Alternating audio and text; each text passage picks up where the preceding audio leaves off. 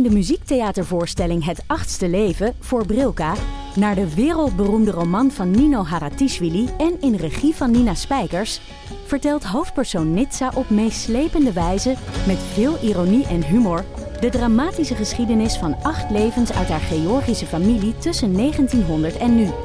Een hartverscheurend en tegelijk troostrijk drama verteld vanuit het perspectief van vrouwen uit verschillende generaties waarbij het publiek meegenomen wordt op een emotionele, visuele en muzikale reis door de 20ste eeuw. Koop je tickets voor het achtste leven via oostpol.nl.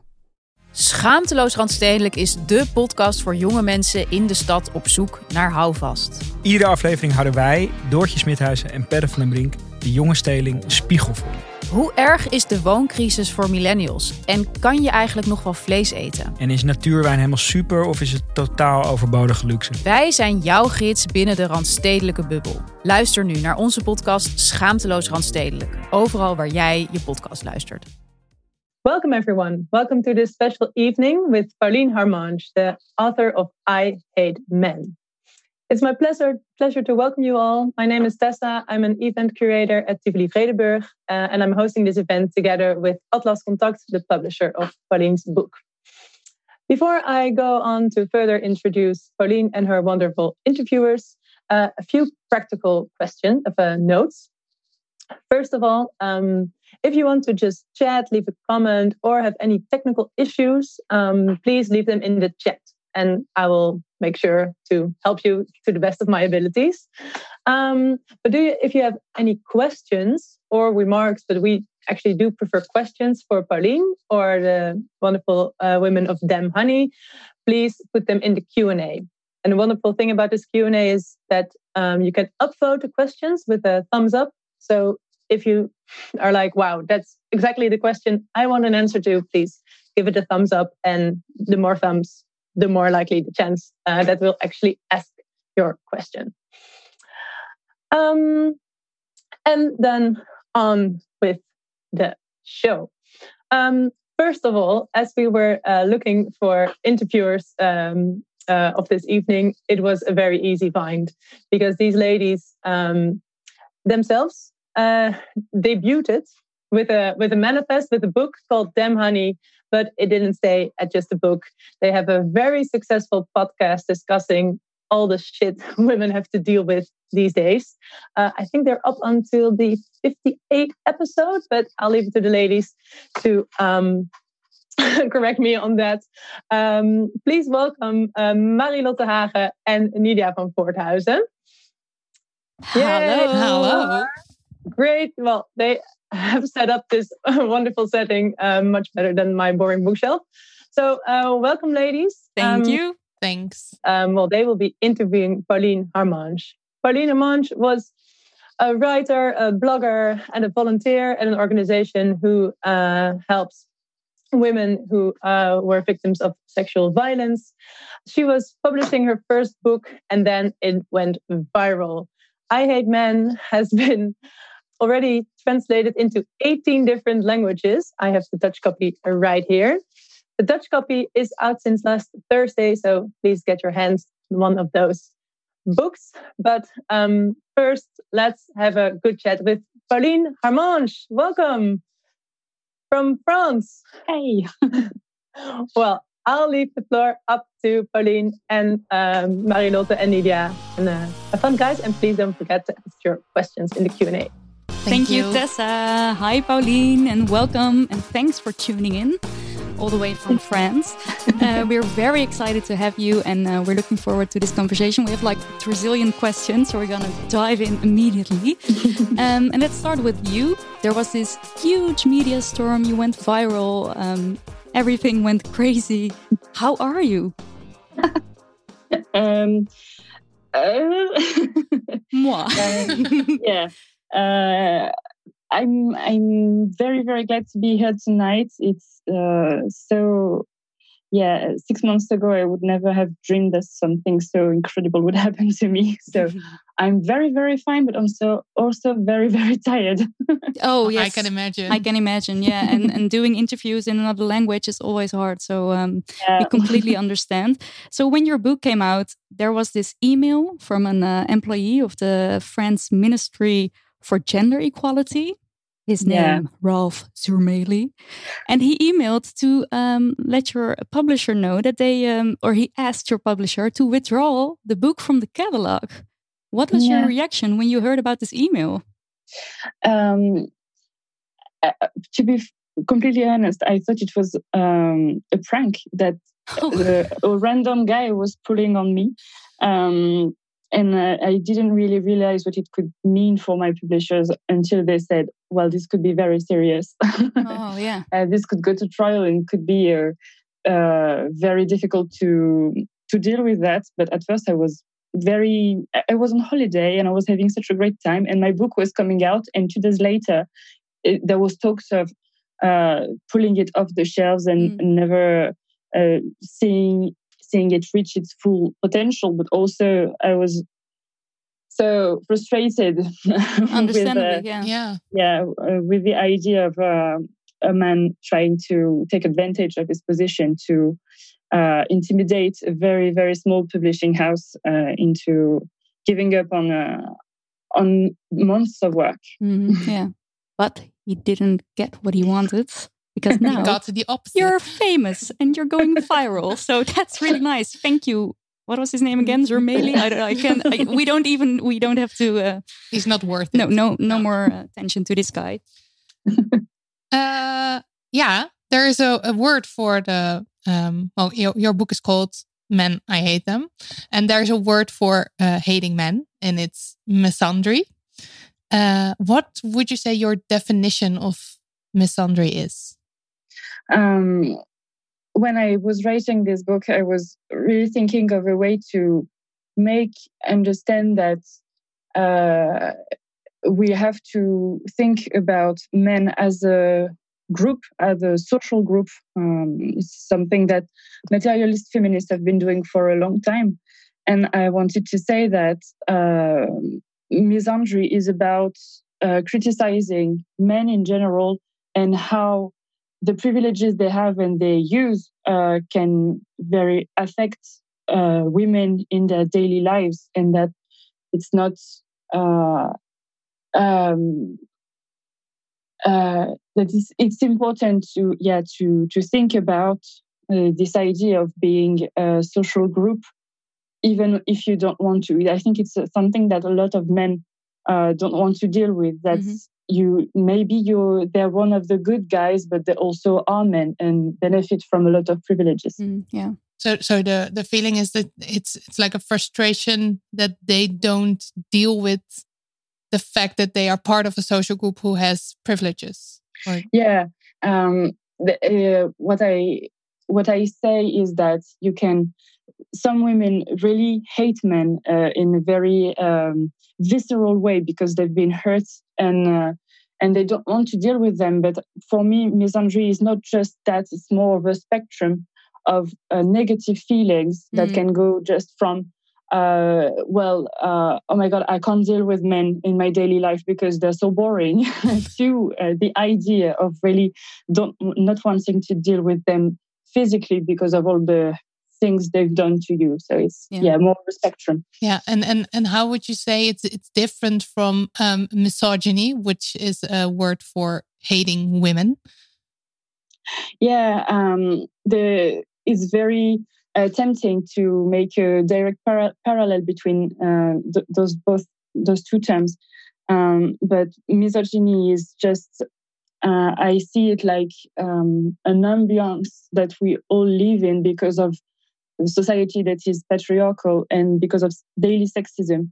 And it's um, it's uh, it's different from misandry because um, hating men is just a reaction of everything that we all the shit we have to deal with every day. Um, and if men treated us like human beings all the time we wouldn't have to, to develop these strong feelings against them whereas misogyny is just not liking women because they're women. It's very essentialist. There's different, and there's uh, uh, also this quote in your book that you say that there we don't injure or kill men. We don't prevent them from getting a job or following whatever their passion is, or dressing as they wish, or walking down the street after dark, or expressing themselves however they see fit. So misandry won't um, um, uh, won't won't hurt yeah hurt men yeah i, I think it's very um, interesting to see that when we speak about not liking men or hating them at the most extreme, mm-hmm. uh, they they react by saying, "So you want to kill us, mm-hmm. every one of us?" But that's that's what that's misogyny. and uh, there's no there's no evidence of ever having a misandrist crime ever. Um, so it's just funny to see that it's difficult to envision uh, not liking someone without wanting to hurt them. Uh, one more, one more question. I was wondering, what what does hating men uh, look like? Are you looking at them angrily all the time, or are you giving them the finger every day? um, for me, it's it's really like uh, it's a a lifestyle where I try not to engage with them hmm. uh, when I can, okay. and when I really have to, it's really uh, my um, other women will deal with that differently. But I'm not. It, it might seem strange, but I'm not very. Um, uh, I don't like confrontation and conflict, mm. and so uh, when I have uh, to deal with men in my daily life. I just tend to want to um, interact the least possible and have my my resting bitch face, which I love, and not trying to uh, be uh, agreeable to them when I don't want to. And I think it's something that uh, um, it takes a lot of time to to realize that you don't have to be agreeable to men because um, most of the time it won't uh, it won't yeah um, they, they they don't really care about who we are deeply. Um, and so when we try to please them we we we can't be ourselves. Mm, yeah well, you write really uh, serious about uh, hating men, and one of the things, of the first things that struck me in your book is that you write that most feminists talk about misandry in this like sarcastic, funny, ironic way, and that they uh, also deny uh, misandry. And the thing is, we did exactly that in our book about feminism. Guilty. We wrote this chapter about misandry and we were like, of course we hate men. It comes with the job. But we ended the chapter with, um, no, there's no such thing as girls against boys. It's all about equality. Why do you think we, or we, we as feminists, but also Marie Lotte and I, why do we talk about misandry in this specific, fun, sarcastic, or denying way? Well, uh, when I was asked to write about misandry, the first thing that I, I thought about was that it it began as an insult that men were throwing at feminists just because they were feminists. And I realized that the problem um, with being a feminist is just that whatever you're going to say is always going to sound too extreme for a lot of people. And um, uh, we want to to take it back into reappropriate this idea of misandry by saying, of course, I drink male tears and men are trash, etc. And I wanted to just to say that it's uh, it's okay to be even the tiniest bit serious about it. Um, and of course, um, it's uh, I find it very noble that a lot of feminists want to reassure men and to uh, to prove that they're not what anti-feminists want us to be being uh, angry and uh, violent and um, this uh, these very negative stereotypes about uh, feminists. Uh, but I also wanted to go a little bit further because uh, we're doing a great job when we're trying to include the a lot of people and to to speak to even the less radical uh, people. And I think when you write a book about feminism, you don't want to alienate alienate alienate. Yeah. yeah, yeah, yeah.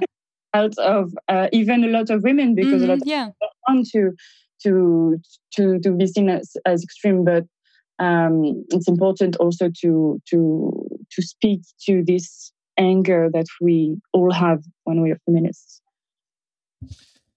Um, so we uh, we were afraid to, or maybe not afraid, but reluctant to say uh, that we hate men uh, because we didn't want to be the men hating feminists uh, people are um, always talking about. um, but you are the man hating feminist. Yeah. so um, thank you for that. let's dive into it. Why do you hate men?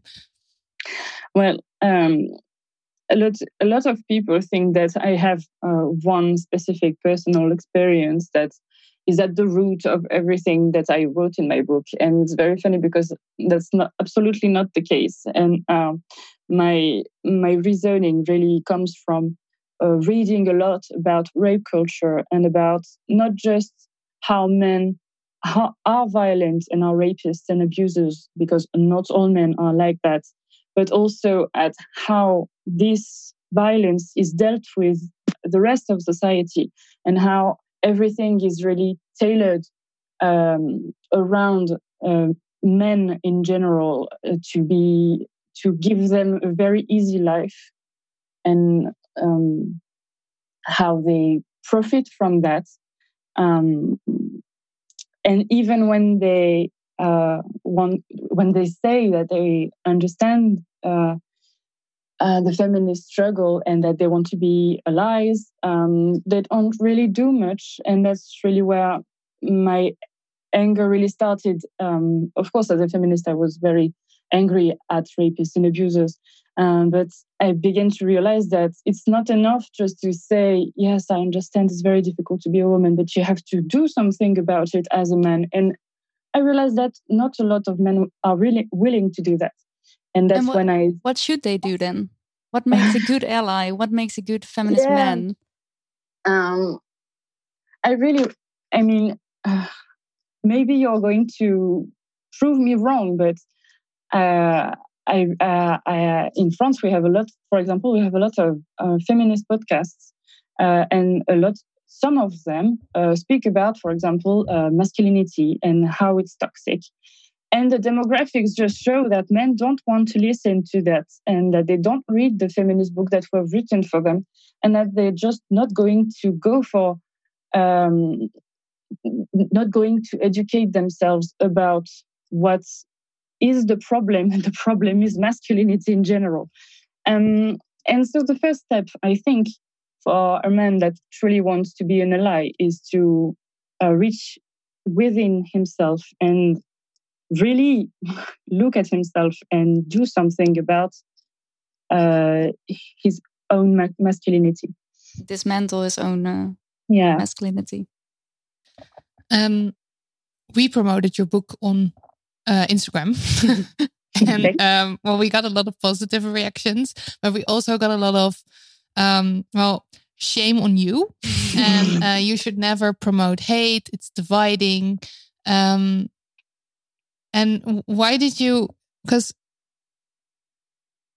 uh, we can relate to the feeling that like men are quite annoying or like frustrating and uh, why did you choose to um, use the word hate in the title um, uh, the, the, the the coming up with this title was a long long quest with my with my editors um, we wanted to go for something much much softer like oh, okay. um, like uh, with misandry in the title, but we thought that it was it would not speak to everyone no. because it's such a a niche term. Um, mm-hmm.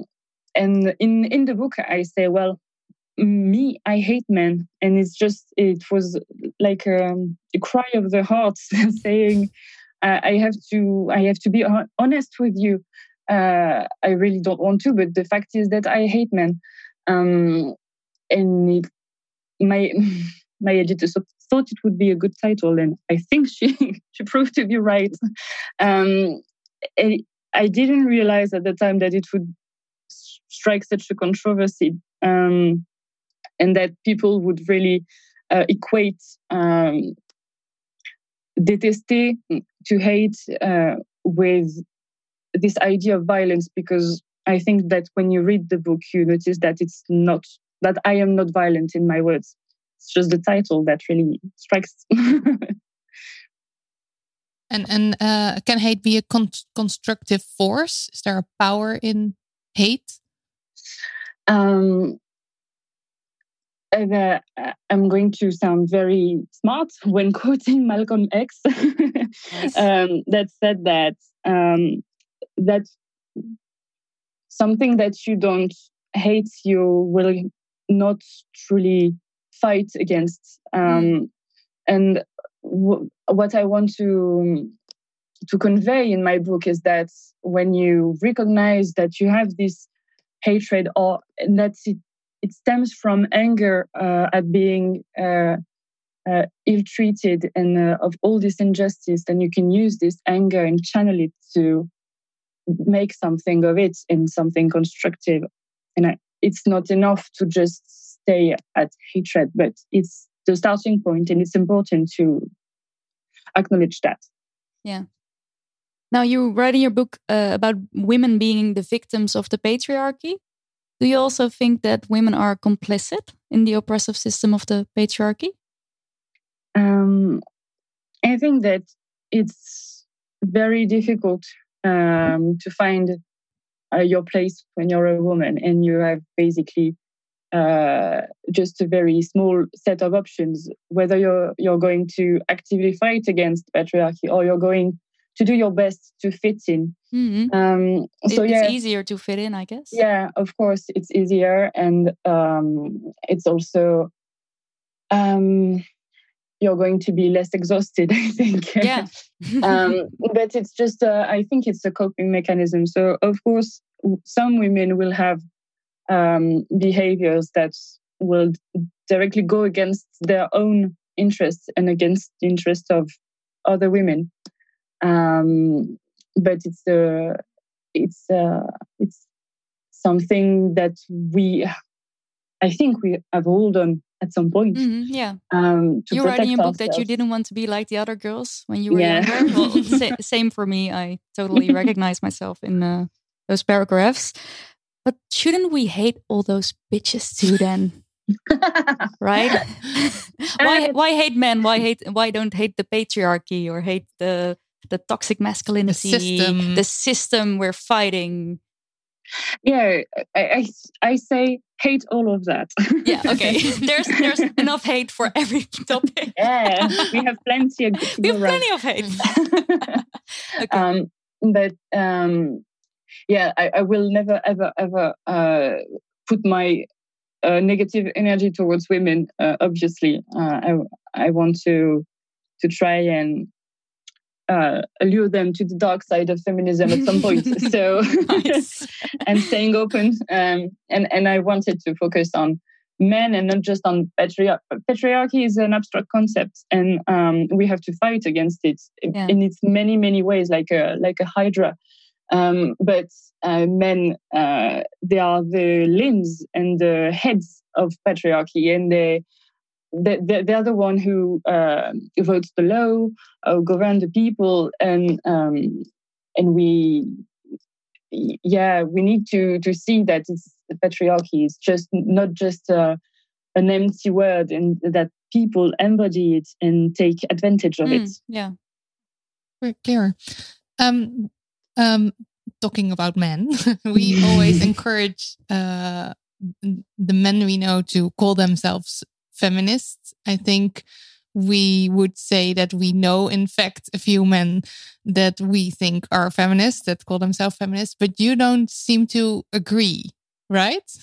Yeah, uh, I'd say that uh, if uh, if a feminist woman I know uh, says to me, "Well, my boyfriend or my cousin uh, is a man and is a feminist," I, I'm I'm willing to believe her.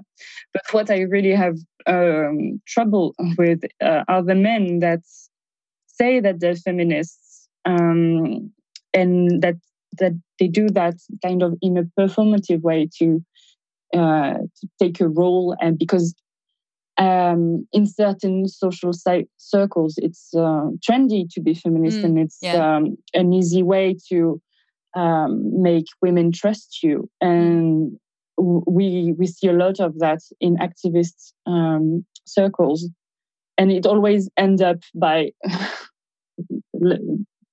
by uh, a woman who will say, "Well, this, this guy says he's a feminist, but I know him, and I know for a fact that he's a rapist." So yeah. um, I don't want to trust men when they when they want to perform being a feminist. And there's a lot of work to do for a man uh, in himself and with all the women uh, in his life before he can call himself that. I think. Okay, and so there is a way to call yourself a feminist as a man, but you have to work for it. You have to read. Yeah. You have to educate yourself. Yeah, listen to women. And and what for? What kind of advice would you give a a, a man who wants to be an ally? Read the books, listen to the podcast. Listen to Damn, honey. Hello. Hello. Hello. yeah, absolutely. Yeah. And, and, listen to the women in your lives because um, uh, I've seen so many men that say that they understand uh, feminism and that they but when a woman says, "Well, I've been uh, abused by your friend," mm-hmm, suddenly no, nobody is yeah. there, and um, it's really the worst thing that uh, that men can yeah. can do. It's not trusting women when they speak up. Yeah, and there there's this fun situation that men uh, reacted to our post about your book, while they didn't react to all the awful shit we posted uh, that is done to yeah. women. Like uh, two days ago, we had this uh, amazing, or not amazing, we had this big post about this disgusting vlogger who exposes girls, and you know, uh, almost no reaction uh, to that post. Mm-hmm, so yeah. that that's it shows how people think about uh, hating men. Um, what about allyship? There's this quote in your book. From now on, I've decided that my prior- priority is to commit to being a genuine ally to the women I know. How do you shape your allyship? It's a beautiful quote. Um, well, um, I think that we've we've all been, in some ways, um, brought up to see other women as competition. Mm-hmm. Um, and when you can uh, free yourself from that, uh, you can have very intense relationships with, uh, for example, with my sister, with my close friends, uh, but also with women I don't I don't know anything about when they speak up online. Um, and it's important for me to be kind of a um, a harbor that women around me know that they can talk to me um, because it's very rare i think uh, even now um, to know that you will never be judged for something that you've been through as a woman.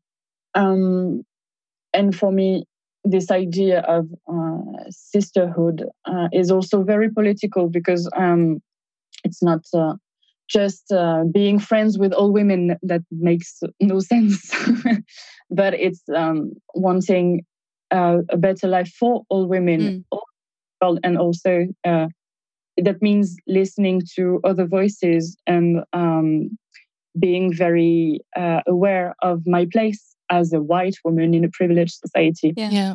Um, and, is there a place in your sisterhood for like a non-binary people or um, queer people, queer people, trans uh, trans men?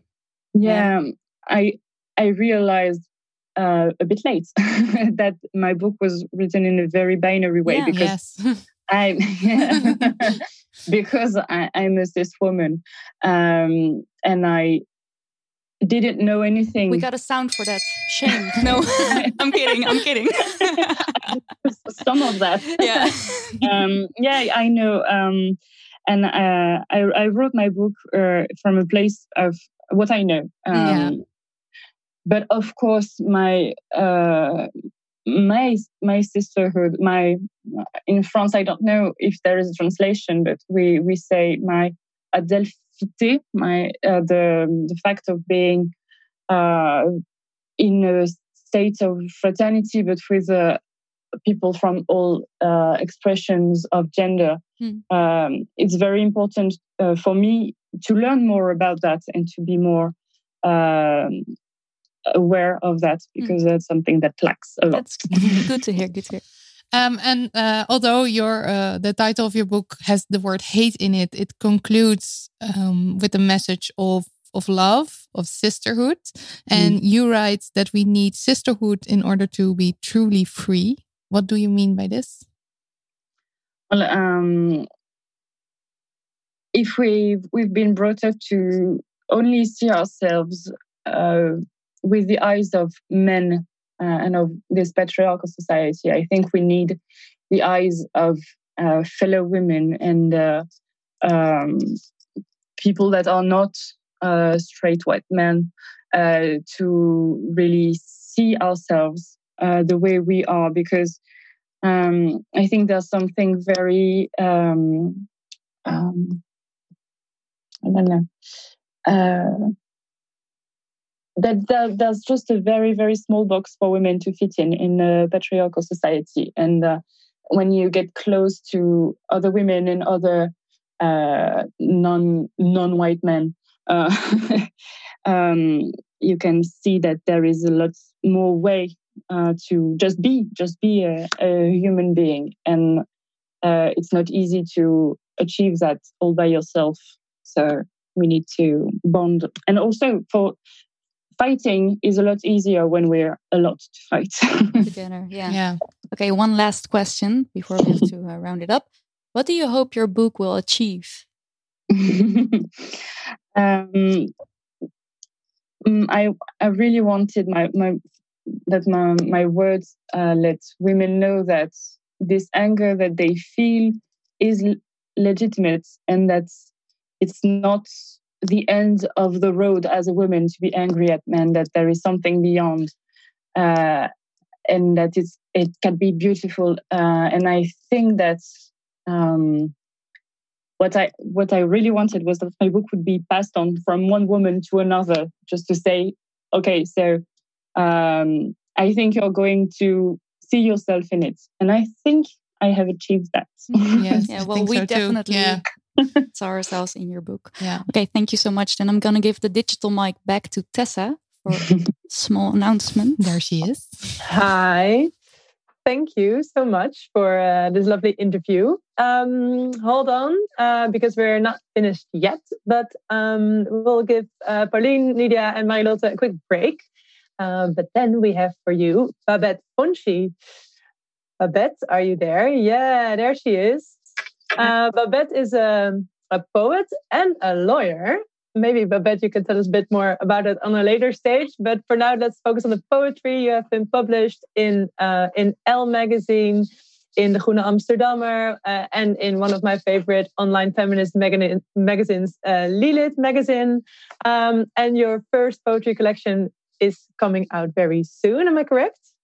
It is. It is coming out uh, very soon. It's a relative uh, uh, yeah. All right, but we will we will still wait for it, and we can like uh, follow you whenever. In the meantime, but for now, you have um, uh, a poem for us. Um, the poem will be in Dutch, so uh, sorry to everyone who doesn't understand Dutch, but to give them a, a quick heads up, um, please give me a bit of the context. Give us a bit of the context. Yes, thank you.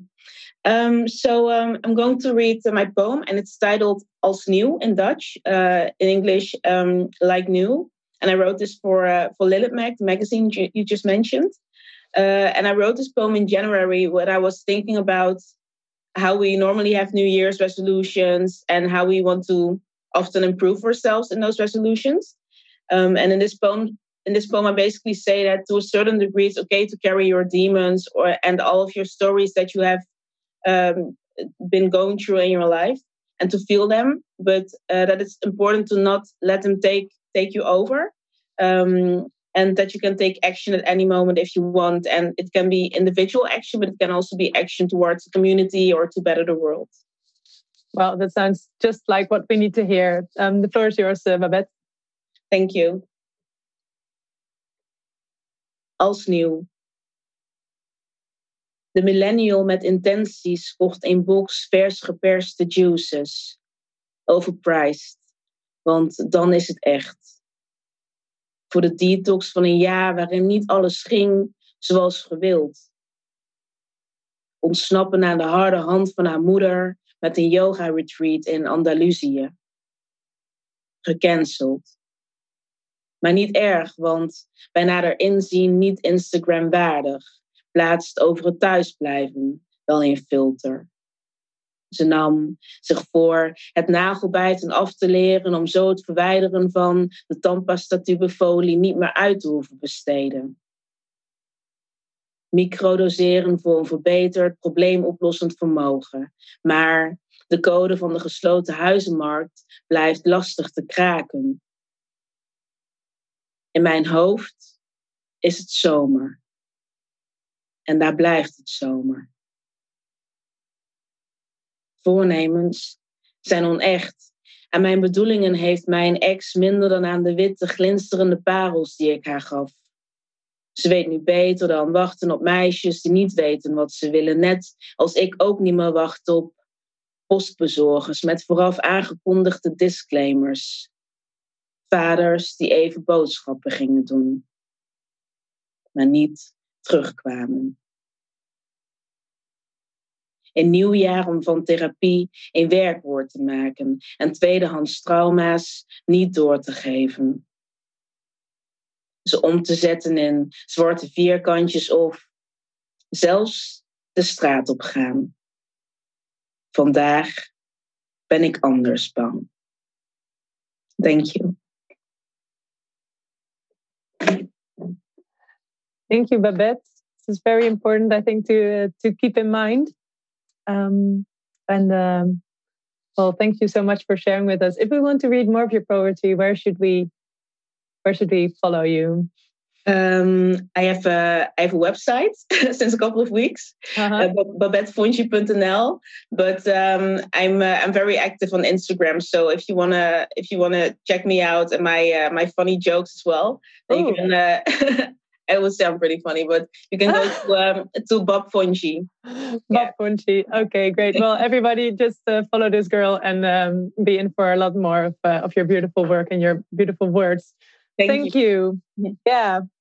Well, on with Pauline and Damn Honey. Um, luckily, there are a lot of questions already. So I would say, Marilotte Nydia, take it away. And yes. Uh, yes. dear participants, just keep them coming, those questions. Yes. We are keeping track of all of them. Yeah, we have a, a Google document here with all the questions.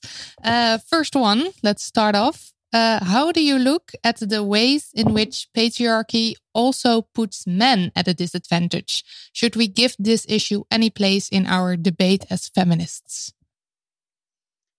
Um, I think we we that's not a, a, subject that has been left completely behind by feminists. Um, quite the contrary. Uh, we we uh, I've spent a lot of time uh, explaining how patriarchy hurts men in general. Um, and we need to continue doing that, but we shouldn't do only that. And also, we should question why, when we, for example, speak about men, women uh, being beaten by men, uh, suddenly there is a lot of men saying, but women uh, beat men too. Well, why aren't you interested in that uh, in general and why do you only bring it up when we yeah. when yes. we speak about women we had this um, like last week when we were on a television show to talk about sexual intimidation exactly yeah. this yeah it's very yeah. recognizable it's uh, it's a very very important topic but it's mm. always uh, weaponized by anti-feminists uh, as if we don't uh, mm, speak about it and we've been doing it for like 50 years mm, yeah. Okay, let's see. There's another question. Are men also reading your book? And if so, what were their reactions? Um, yeah, uh, men have read my book, uh, and uh, uh I they are not uh, the main targets of the book. I think it's obvious. Yeah. but they are uh, welcome, right? Yeah, more yeah, than welcome, I guess. Yeah. Yeah. yeah, I'm I'm very glad that uh, some of them are willing to engage with this conversation. And uh, it's uh, very uh, funny to see that a lot of times it's a woman they know that I've been passing, you know, on to, to them, uh, saying you should read this. Um, and they've taken it surprisingly well Mm, when nice. they've read it, of course. Yeah, yeah, yeah. Not just the title. but the whole thing. Um, after reading your interview in the Dutch newspaper Tr- Trouw this weekend, we are wondering how you deal with male interviewers in general and how do you look back up on the Dutch interview particularly? um, it was not a very pleasant moment for me. No, you could read it. Yeah, you could read it through the lines. Yeah. But no.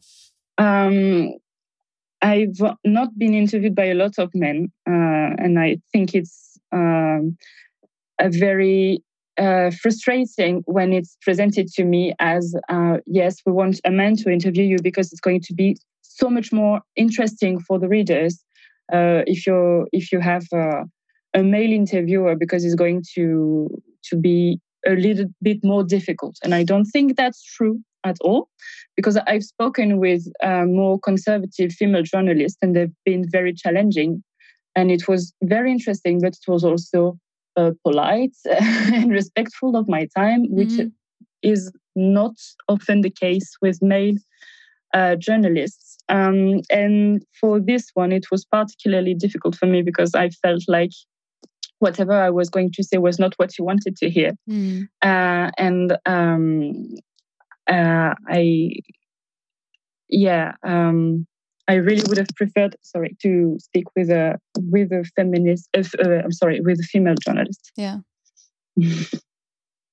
A lot of my female friends tell me that I'm exagger exagger. No, this is a tongue breaker. Exaggerating. Exaggerating. Exagger blah, blah, about the problem of patriarchy. I'm just gonna slide. About, whatever. they just don't want to talk or think about their position in society and how men act towards them in a toxic way. How can I deal with this? How can I show them there is a real problem? Yeah. Um, Yeah, just so so the female friends are saying, no, Yeah. that's not true. I never get catcalled or I never, well, anything. Yeah, Yeah, I, I think uh, it's like it's also a coping mechanism because when you put on the feminist glasses, you can never take them off, Mhm. and suddenly you're very angry about a lot of things. So, yeah, um, It's like taking the red or the blue pill. yeah, yeah. yeah, exactly.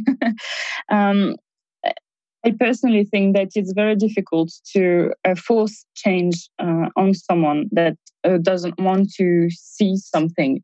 Um, and what I want to to do uh, personally is to reassure um, my uh, non-feminist female friends that I'm always going to be there for them, and um, that it's. Uh, um, I think it's the most important thing. It's not you. I don't want to separate myself from uh, non-feminist women because they're um, they are the victims too, and I try to engage with them in the gentlest way possible.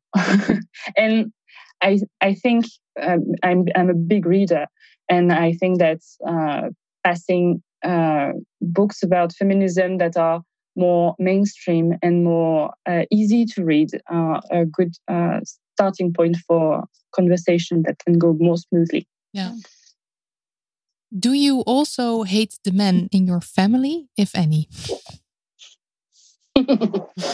um, uh, what I always say is that I hate how they are men sometimes. Um, my, my, I, I have brothers and I have a father and a grandfather, etc.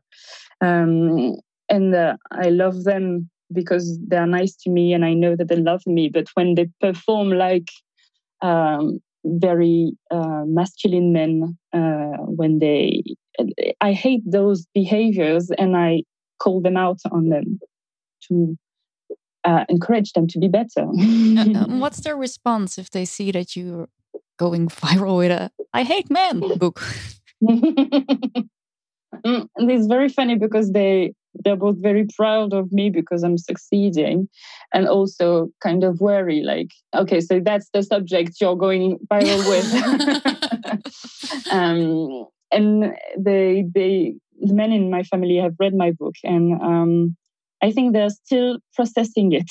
Mm, okay, And and and how do they if you if you call them out of uh, for the for their men behavior, how do they react to that? uh, well, now they take it more, much more seriously. they have um, to. Yeah. do you, do you always call them out? Um, yeah, but I have the privilege of having a very uh, understanding family, uh, mm. and um, we have a lot of interesting conversations about all sorts of topics. And I know that it's not possible in every setting, in every uh, configuration. And uh, I also think that we should sometimes uh, protect ourselves because yeah, it can yeah. be very harrowing yeah. and sometimes dangerous. Mm-hmm. Yeah. Let's see if there's another tongue breaker there for me waiting. Uh, you you think you can only talk about white men when you talk about sexual intimidation, sexism, etc. Because I think this is among all men, not only white men that's something that came from Trouw. Mm-hmm. I really don't. Trouw really what... it really hunts you from now on. the, yeah, I, I, think there was a lot something really lost in translation between me and and the journalist.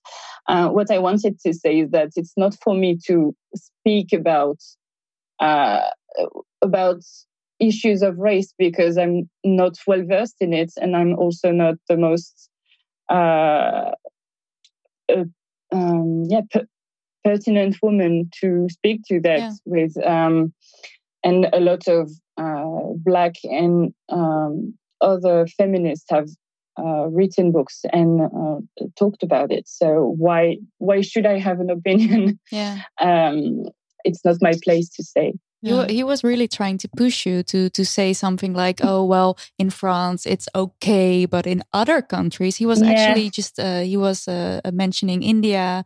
Yeah, uh, it's, yeah, it and terrible. Islam. Yeah. yeah, yeah, and I and I really uh, said to him that um, I I will not uh, throw other countries under the bus because uh, we have different cultures and. Um, it's also it's it's so racist to yeah, look yeah, at yeah. other countries uh, just to to say well we have it good here. We first of all we don't have it good here. And also um, it's very uh, white saviorism and mm, i really yes. hate it. Yeah, and it's definitely. a way to, to to take the conversation away from the actual thing that you were talking about. Yeah, um Sorry, this question. Oh no, it's coming later. First, and then I go. This, this one, right? Yeah. uh, Pauline Harmange was compared by Saskia de Coster in an essay in NRC to Simone de Beauvoir, also an important French feminist. What do you think about this comparison?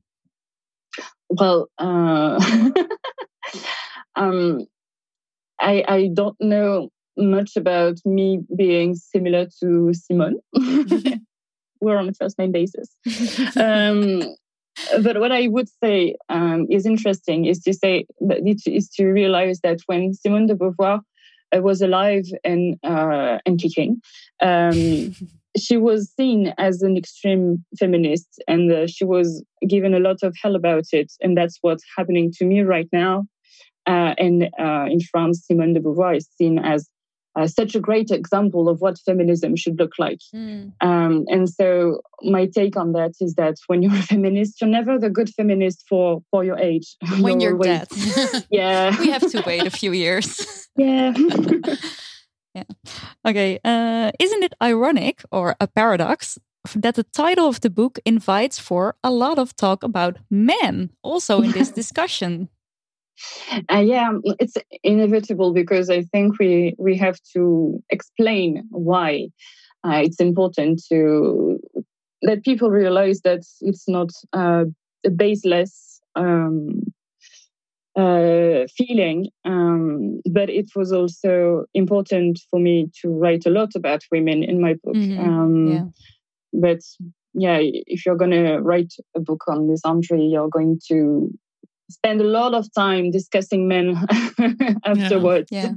yeah, and in the interview, we fo- we mainly focused on uh, hating men, and but later in the book, there's also uh, lots lot of about, stuff about yeah. sisterhood and about heterosexuality. But if you haven't read the book, you don't know that yet. But okay, here's the question that I had to laugh about. okay, there we go. Uh, are you ready for this? Which three men in the world do you hate the most? The most the most, most. The most, okay. most, most. Okay. Um, it's so funny. I have a very, very specific and very violent hatred towards the French Ministry uh, of Internal Affairs. Uh, he's called Gérald Darmanin. I really, really, really hate him. Um, I really hate Donald Trump. It's very difficult not to, I think. Yeah. um, and um, I really hate Roman Polanski. Mm. Uh, that's that's my top three. yeah, oh, that's a good top three. Good, choices. Yeah. and all famous people. It could have been just like the baker guy from around the corner. That you give the finger to Yeah. every day. But no. No. Um, how do you feel toward queer towards queer men, especially femme queer men, also suffer under the patriarchy? Could they be our allies as men? Mm, yeah. Um, um, yeah.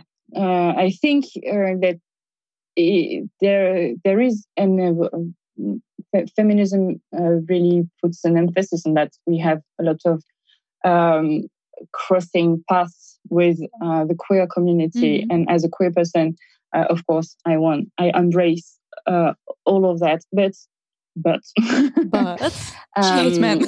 yeah. Um, being, uh, for example, being a gay man doesn't uh, mean that automatically you you will uh, not be sexist sometimes, uh, and I think it's not a free pass um, at all times. But So, but they could be allies. yeah, uh, we have to be allies to each other, and I think I think that it's important for all both both of us to to To work in this. Yeah, but work at also also the, the queer gay men have the privileges that you talk about. Yeah. Yeah, the, but the same for me as a heterosexual, having Yeah, the privilege exactly, of yeah, being. and yeah. So I won't completely understand, but I can listen, I can Yeah. try, I can educate myself. Yeah. Uh, let's see. There has been a lot of talk about hate this evening, but to me, your book is really about freedom. Do you agree? And can you elaborate a bit on how hating men can free us from the male gaze? Yeah. Um, yeah, it was really important for me that the book did not end on such a negative note. Um, uh, my point uh, really, the book could have been titled "A Ode to Misandry" um, before we settled on that title, um, because there is something very freeing in realizing that you really don't need men in your life uh, to thrive uh, as a as a woman and as as a person. Um, and I think that's the the thing that uh, is the the biggest takeaway of the of the of the book, if I can be so so bold, um, is that when you don't care at all about what men think of you, you can uh, experience other ways of uh, being a woman, of being a human being, of being in a re- in a relationship with other people, um, and it's very uh, uh, it's very fun to realize that there's so much uh, to be other than just a a woman. Yeah. yeah. There was this beautiful sentence. I I, I can't really um, do a quote, but about being being disgusting or being lazy, or you can just be all ugly, those things, yeah. be ugly, whatever Yeah. you want. Yeah, Yeah. it's really nice. Um, da, da, da. Do you think your anger towards men, oh nice, is fueled by jealousy? I feel like that the biggest cause of my anger for. I feel like that is the biggest cause of my anger for men. Jealousy. Mm. Interesting. Um, for me personally, uh, not at all, because uh, what I think of men is that they have it the easy way a lot of times, and that they really don't have to do much to be seen as wonderful, great guys with a lot of success. And um, f- for me, the biggest problem in one of the biggest problems of society is uh, really these uh, um, masculine uh, core values of wanting to be the best and to um, step on others to reach the top. and that's not something that I want for society in general. And for myself, I really want to strip society of all these um, these values that are so uh, oppressive uh, to to people. I, I, don't think we can build um, uh, sane relationships with other others and uh, build a, um, a good society with when if we want to be to have what men have and that's why i don't really see feminism as wanting to be the equals uh, to men because men really are not a positive uh, addition to society. We need to rethink all of that. I think, but I understand that uh, it's uh, it it seems easier to have what men have than to yeah. Yeah. rethink. it must be nice to just go out in the street at night yeah. and, not worry. think about safe. everything. Yeah. Um, have you had the opportunity slash time to talk to your translators about the translate translation process? Did you have a list of important aspects of your book that you wanted them to pay special attention to? Um, unfortunately, I don't read the 18 languages that my book is going to be translated in. Um, and I can't wait to read the Dutch translation because I've been trying to learn Dutch for a long time and not having a lot of success So we with could have it. done this in Dutch. Oh No, my we God. We'll speak to you in about a year. yeah. You can read our book then. That's nice. Yeah, Yeah, you can maybe. read our pamphlet. Oh my god. um, but I I can obviously speak uh, English, and I had the opportunity to read the English translation um, and to add my notes. Okay. But I realized that um, I'm not a translator, and that I don't have some uh, the the grasp of very subtle uh, Mm. language uh, things, and so I I'm very trustful of the translators, and they're doing an amazing job. Shout out to the translators. Yeah. Did you ever get got mansplained about this topic? A lot of men want me to realize that I'm going against uh, my own interests and that I should really just open my arms to all men in feminism. Mm. And that's just before they call me an ugly bitch. So, oh yeah, yeah, yeah. they, they- they really do try, but not that much. And there and there was this paragraph in your book which said um, w- we need men. Well, uh, first of all, we don't need men, and second, um, where were they all the time? You know, it's Yeah. it's it's weird to say that since this book came out, no man is interested in feminism. Uh, you know, we and, run and this before they were. yeah we, we massively. we run the platform and we make a podcast and i think like maybe 5% Yeah. is, is, is cis men I, I think around maybe less so yeah. and it's not because of your post uh, on instagram of your book that, uh, that there are no men so mm, yeah. Yeah. Will hating men actually destroy the patriarchy in the end, or will it only make it worse since men always try to do everything against us? well, since they try to do everything against us, we should just stop trying to um, get their attention because Yeah. obviously it's not working.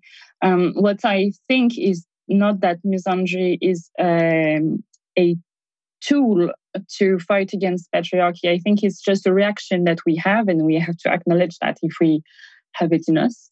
Um, but it should just uh, empower us to do to make the most of ourselves, of our time, of our energy to fight patriarchy in the most efficient way. Yeah. Which is not to try to reach out to men because they're useless.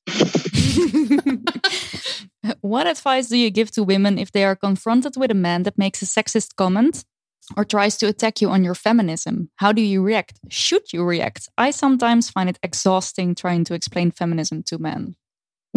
I think we all know those men, right? You, you say you're a feminist, and suddenly there's this weird question, or you have to defend yourself on a weird topic, or Yeah.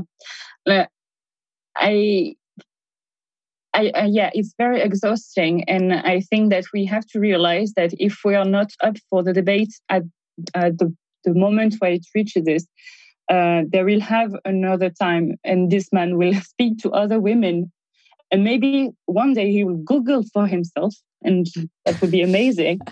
Um, and so, the, uh, I think it's important not to feel guilty when we don't have the energy to have this conversation mm, because it can be very uh, uh, difficult also to make the difference between men that are genuinely interested and willing to learn and men that just don't yes. want the debate for yeah, the fun yeah. of it. Mm-hmm, yeah. uh, and these men, we should never ever indulge them. no, don't waste your energy. Yeah, absolutely. Um, let's see. Uh, how would you raise boys? um, I think there is a lot of um, yeah, there the question of education is very important. Uh, I have a lot of opinions about it, but I have no children, so time will see. Um, but it's uh, very important to me as a feminist that all the weight of bringing up boys is not put on the mother, um, because um, the so- socialization is just not the fact of parents and not just the, the burden of mothers. And also, um, I believe that now we are in a moment that we, when we can, where we can um, raise uh, children um, more in a more um, in a gen- genderless uh, way, uh, freeing them from the gender stereotypes um, and allowing boys to feel emotions and to be vulnerable and also uh, teaching them to listen to yes. girls and to women. And i think we could uh, see a lot of progress uh, going this way. Then the last question. How do we start a new feminist political revolution? Oh we got a small error mm, uh, single Oh no. Oh no. The connection is unstable. Yeah. But, oh, now, but now you're uh, back. Yeah, you're back. You're back. okay. um, feminist revolution. Uh, some people think that we are already uh, in the fourth wave of feminism. And uh, I think we are at a tipping point where we could uh, easily um, give up because we're all very uh, tired of everything that's going on. Um, um, but I think that when we uh, really want to uh, cultivate this idea of uh, political sisterhood, uh, we we will um, make ourselves uh, heard, and we will reach a lot more success. So we we really have to um, be careful of how we we are going to go in the in the upcoming years because there's uh, a lot of backlash and there's a lot of violence against feminists and against women uh, right now. Um, so the revolution is very near, I think, if we don't uh, give up now. and it's going to come uh, because there's no other way. I mean, we're we've never. Every time uh, there's a new wave of feminism, uh, it's more um, uh, it's bigger than the last. And now it's global. And here we are from uh, different countries uh, exchanging our views. And it's going to be great. That's great. Um, as a as the as the big finale another question but a compliment to reassure Pauline, I thought your answers to the questions in Trouw were very good. You made your point, and I thought it was very impressive. This was actually my first encounter with you and your book, and I'd really like to read it now. And this is from Linda. Yay! Thank you, Linda. nice words from Linda. Well, that's it. Thank you so, so, so much, Pauline. Yeah. Thank you. And thanks for all the people listening and, and, and looking at us, I think. Yeah. Thank you for tuning in. And don't forget to uh, to buy uh, Pauline's book. And uh, we'll, uh, we'll we'll take this chance to promote a, a bookstore in uh, in Utrecht, the feminist one, Savannah Bay. Buy your book there or order your book there because uh, bookstore need our need our help. Yeah. Yeah. Thank you yeah. so much. It was a it was a pleasure. Thank you. So For nice us to too. meet you. Thank you. See you. Bye. Bye.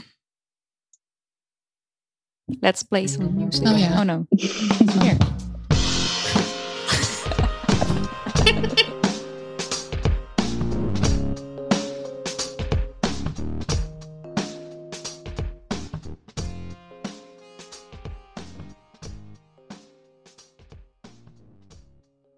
Even over die grootse en epische muziektheatervoorstelling. Het achtste leven voor Brilka is een marathonvoorstelling van 5 uur. Koop je tickets voor deze bijzondere theateravond via oostpol.nl.